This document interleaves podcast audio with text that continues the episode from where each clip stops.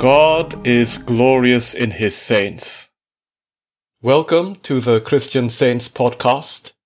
My name is Dr. Darren Ong, recording from Sepang in Malaysia. In this podcast, we explore the lives of the Christian saints from the Anglican, Roman Catholic, and Eastern Orthodox traditions. Today, in conjunction with the Ignatian year, we celebrate the life of Saint Ignatius of Loyola, founder of the Jesuit order.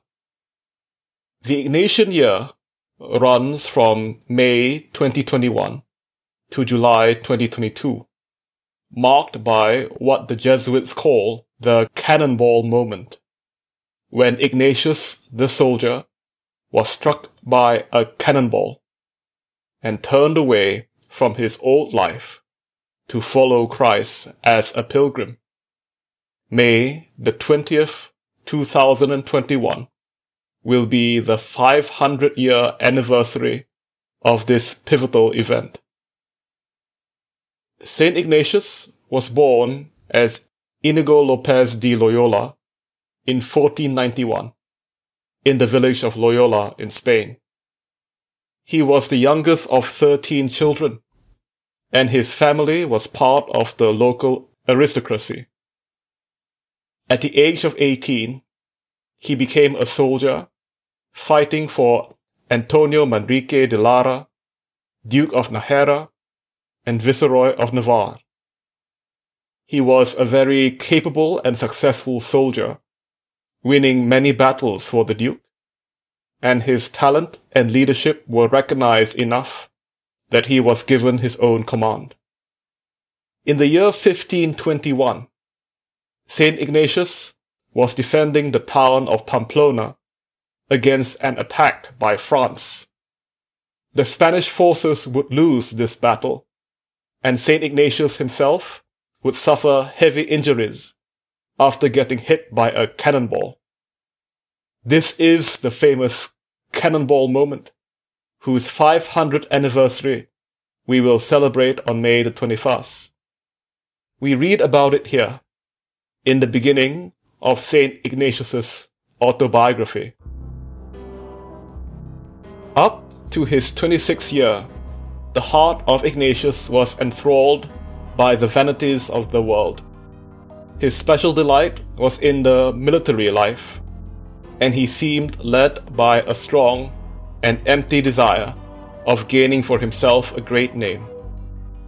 The citadel of Pamplona was held in siege by the French. All the other soldiers were unanimous in wishing to surrender on condition of freedom to leave, since it was impossible to hold out any longer. But Ignatius so persuaded the commander that, against the views of all the other nobles, he decided to hold the citadel against the enemy. When the day of assault came, Ignatius made his confession to one of the nobles, his companion in arms. The soldier also made his to Ignatius. After the walls were destroyed, Ignatius stood fighting bravely until a cannonball of the enemy broke one of his legs and seriously injured the other. When he fell, the citadel was surrendered. When the French took possession of the town, they showed great admiration for Ignatius. After 12 or 15 days at Pamplona, where he received the best care from the physicians of the French army, he was borne on a litter to Loyola. His recovery was very slow, and doctors and surgeons were summoned from all parts for a consultation. They decided that the leg should be broken again, that the bones, which had knit badly, might be properly reset, for they had not been properly set in the beginning, or else had been so jostled on the journey that a cure was impossible. He submitted to have his flesh cut again. During the operation, as in all he suffered before and after, he uttered no word and gave no sign of suffering save that of tightly clenching his fists. In the meantime, his strength was failing. He could take no food and showed other symptoms of approaching death. On the feast of St. John, the doctors gave up hope of his recovery, and he was advised to make his confession. Having received the sacraments on the eve of the feast of Saints Peter and Paul, toward evening the doctors said that if by the middle of the night there were no change for the better, he would surely die. He had great devotion to Saint Peter, and it so happened, by the goodness of God, that in the middle of the night he began to grow better.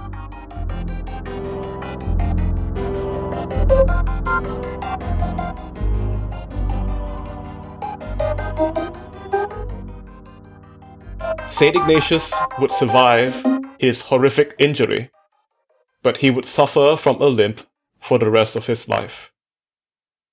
Before his cannonball incident, Ignatius had not been a pious man, and instead was concerned more on earning military glory and worldly prestige as a member of the minor nobility.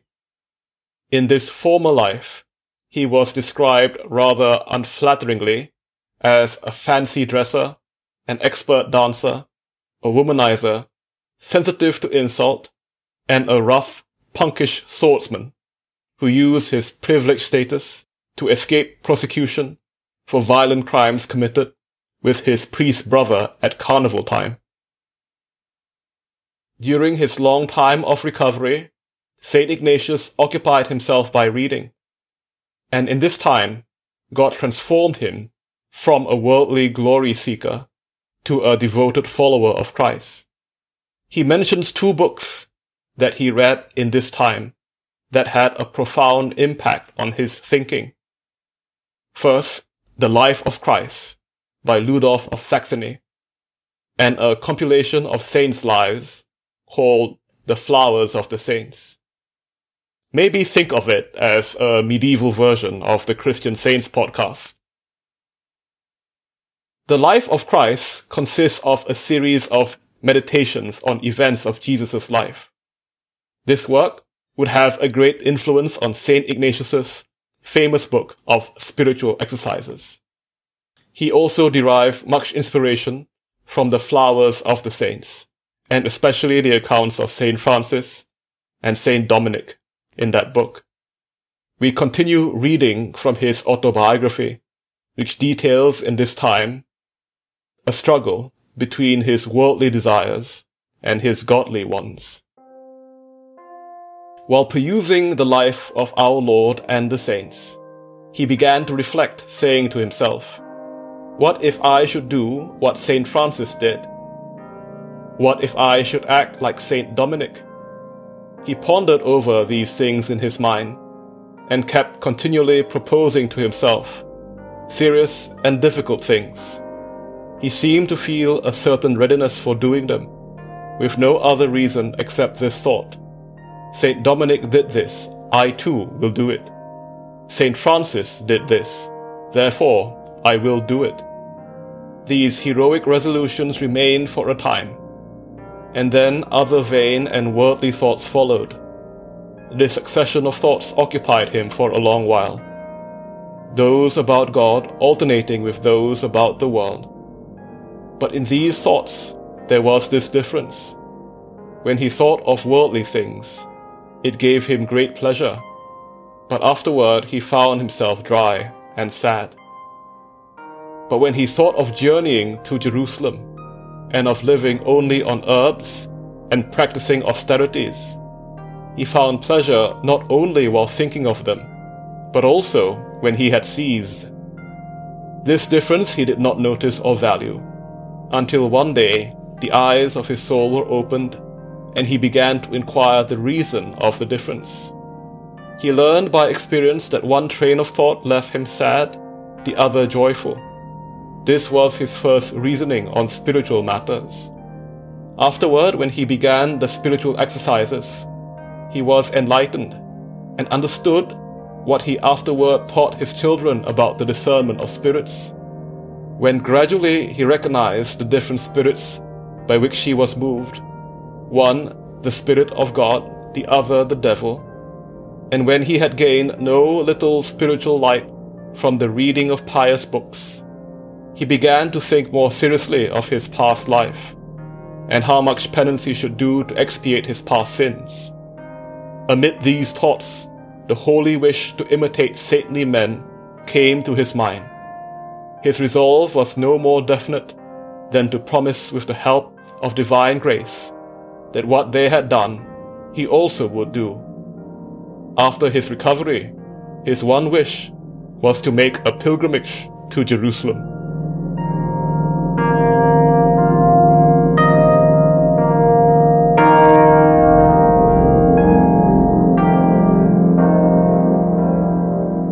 St. Ignatius would receive a vision of Mary and the infant Jesus, which confirmed to him that he should indeed go to Jerusalem. On his journey there, he stopped at various monasteries and religious sites where he spent time in prayer. At one stop in Montserrat, he left his sword there, symbolically leaving behind his old life as a soldier. In another stop in Manresa, he prayed for seven hours a day.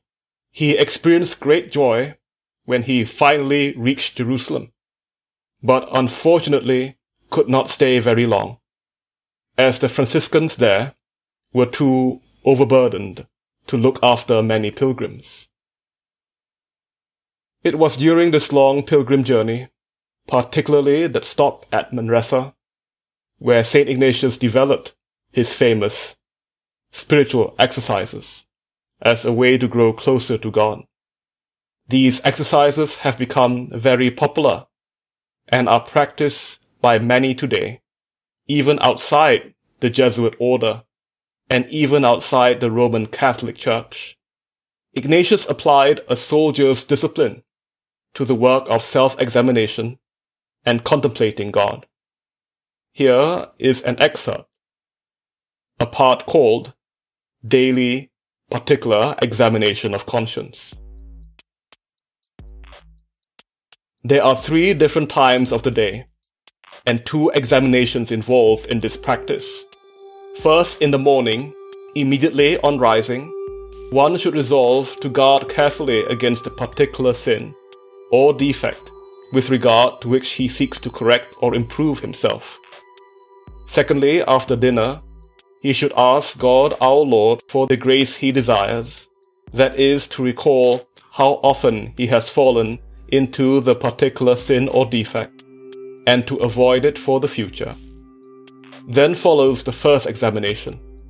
He should demand an account of himself with regard to the particular point which he has resolved to watch in order to correct himself and improve. Let him go over the single hours or periods from the time he arose to the hour and moment of the present examination and in the first line of the figure given below. Make a mark for each time that he has fallen into the particular sin or defect. Then he is to renew his resolution and strive to amend during the time till the second examination is to be made. Thirdly, after supper, he should make a second examination, going over as before each single hour, commencing with the first examination and going up to the present one. Let him make a mark for each time he has fallen into the particular fault or sin. 4. Additional directions. These are to serve as a help to more ready removal of the particular sin or fault. Every time one falls into the particular sin or fault, let him place his hand upon his breast and be sorry for having fallen. He can do this even in the presence of many others without their perceiving what he is doing. He should observe at night whether there is an improvement from the first examination to the second. The second day should be compared with the first, that is, the two examinations of the present day with the two of the preceding day. Let him observe if there is an improvement from one day to another let him compare one week with another, and observe whether he has improved during the present week as compared with the preceding.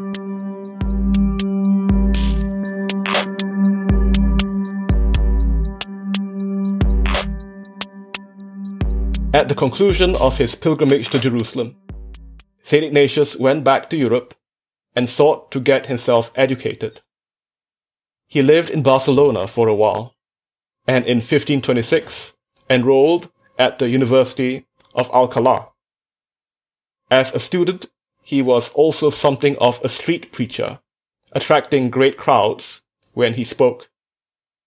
But he also started gaining the attention of the Spanish Inquisition.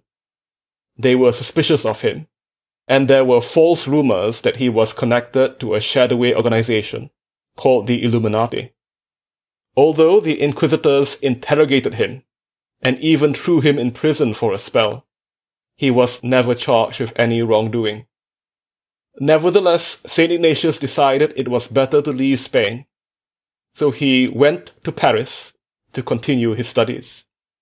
He would eventually earn a degree in philosophy at the University of Paris in 1535 at the age of 43. Three years later, in 1538, St. Ignatius and his companions, among them St. Francis Xavier and Peter Faber, would make their way to Rome. In 1540, St. Ignatius would found the Society of Jesus, Ignatius wrote the formula of the Institute, a document that served as a sort of mission statement for the new society. I will quote here the first paragraph and then a portion in the middle that talks about the commitments and values that members of this Society of Jesus were to hold to. Whoever wishes to serve as a soldier of God beneath the banner of the cross in our society, which we desire to be designated by the name of Jesus, and to serve the Lord alone and his vicar on earth, should keep in mind that once he has made a solemn vow of perpetual chastity, he is a member of a community founded chiefly for this purpose, to strive especially for the progress of souls in Christian life and doctrine, and for the propagation of the faith by the ministry of the word, by spiritual exercises and works of charity, and specifically by the education of children and unlettered persons in Christianity. He should further take care to keep always before his eyes, first, God, and the nature of this institute, which is his pathway to God, and let him strive with all his effort to achieve this end set before him by God. Each one, however, according to the grace which the Holy Spirit has given him, and according to the particular grade of his own vocation, lest anyone should perhaps show zeal, but a zeal which is not according to knowledge. All should likewise vow that in all matters that concern the observance of this rule, they will obey the superior of the society. The superior, however, should issue the commands which he knows to be opportune for achieving the end set before him by God and by the society. In his superiorship, he should be ever mindful of kindness, meekness, and charity of Christ, and of the pattern set by Peter and Paul, a norm which both he and the council should keep constantly in view. Particularly let them hold in esteem the instruction of children and the unlettered in the Christian doctrine of the Ten Commandments, and other similar elementary principles, whatever will seem suitable to them in accordance with the circumstances of persons, places, and times. For it is very necessary that the superior and the council watch this ministry with diligent attention, since the edifice of faith cannot arise among our fellow men without a foundation, and also since in our own members there is a danger that as one becomes more learned, he may tend to decline this occupation, less prestigious at first glance, although no other is in fact more fruitful, either for the edification of the neighbor or for the exercise by our own members of activities that combine both humility and charity. Assuredly, too, both because of the great value of good order and for the sake of constant practice of humility, never sufficiently praised.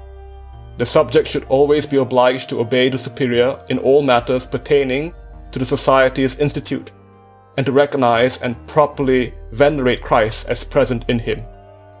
From experience, we have learned that a life removed as far as possible from all contagion of avarice and as like as possible to evangelical poverty is more gratifying, more undefiled, and more suitable for the edification of our neighbors. We likewise know that our Lord Jesus Christ will supply to his servants, who are seeking only the kingdom of God, what is necessary for food and clothing. Therefore, one and all should vow perpetual poverty, declaring that they cannot, either individually or in common, acquire any civil right to any stable goods, or to any annually recurring produce or fixed income, for the sustenance or use of the society. Rather, let them be content with only the use of necessary things, when the owners permit it, and to receive money and the sale price of things given them, that they may buy what is necessary for themselves.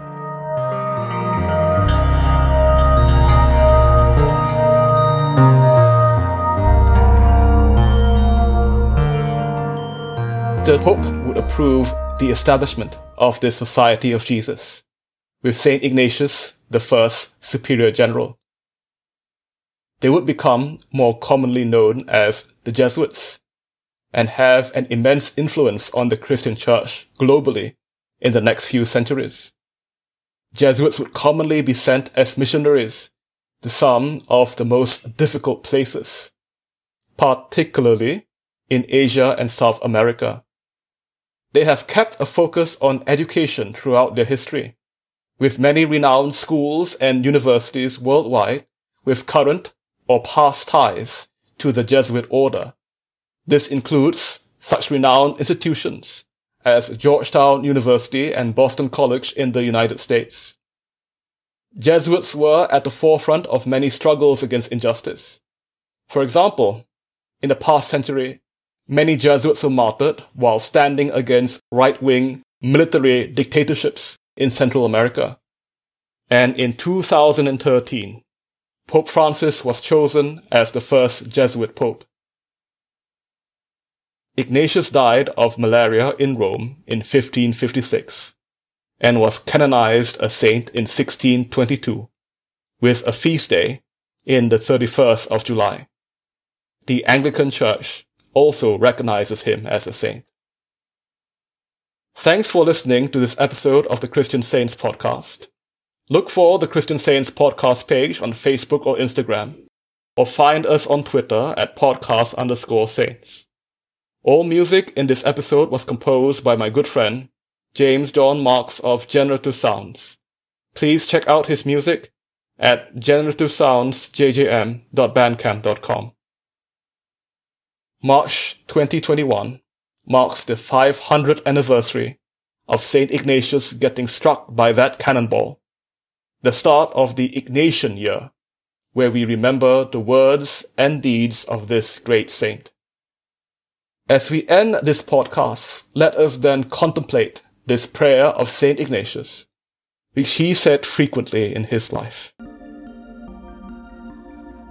Take, Lord, receive all my liberty, my memory, my understanding, my whole will, all that I have and all that I possess. You gave it all to me, Lord. I give it all back to you. Do with it as you will, according to your good pleasure. Give me your love and your grace, for with this I have all that I need.